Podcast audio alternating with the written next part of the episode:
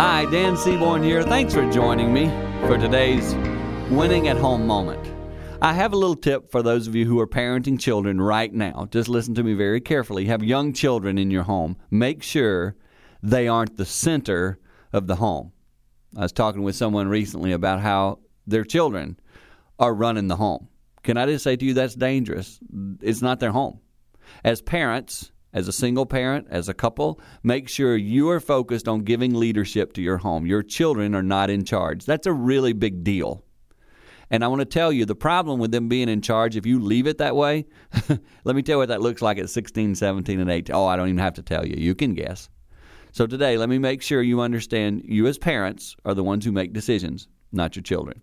Oh, of course, where are you're going to eat, I get it. But I'm saying the major decisions in your home as adults – Make those decisions. It will help you long term win at home.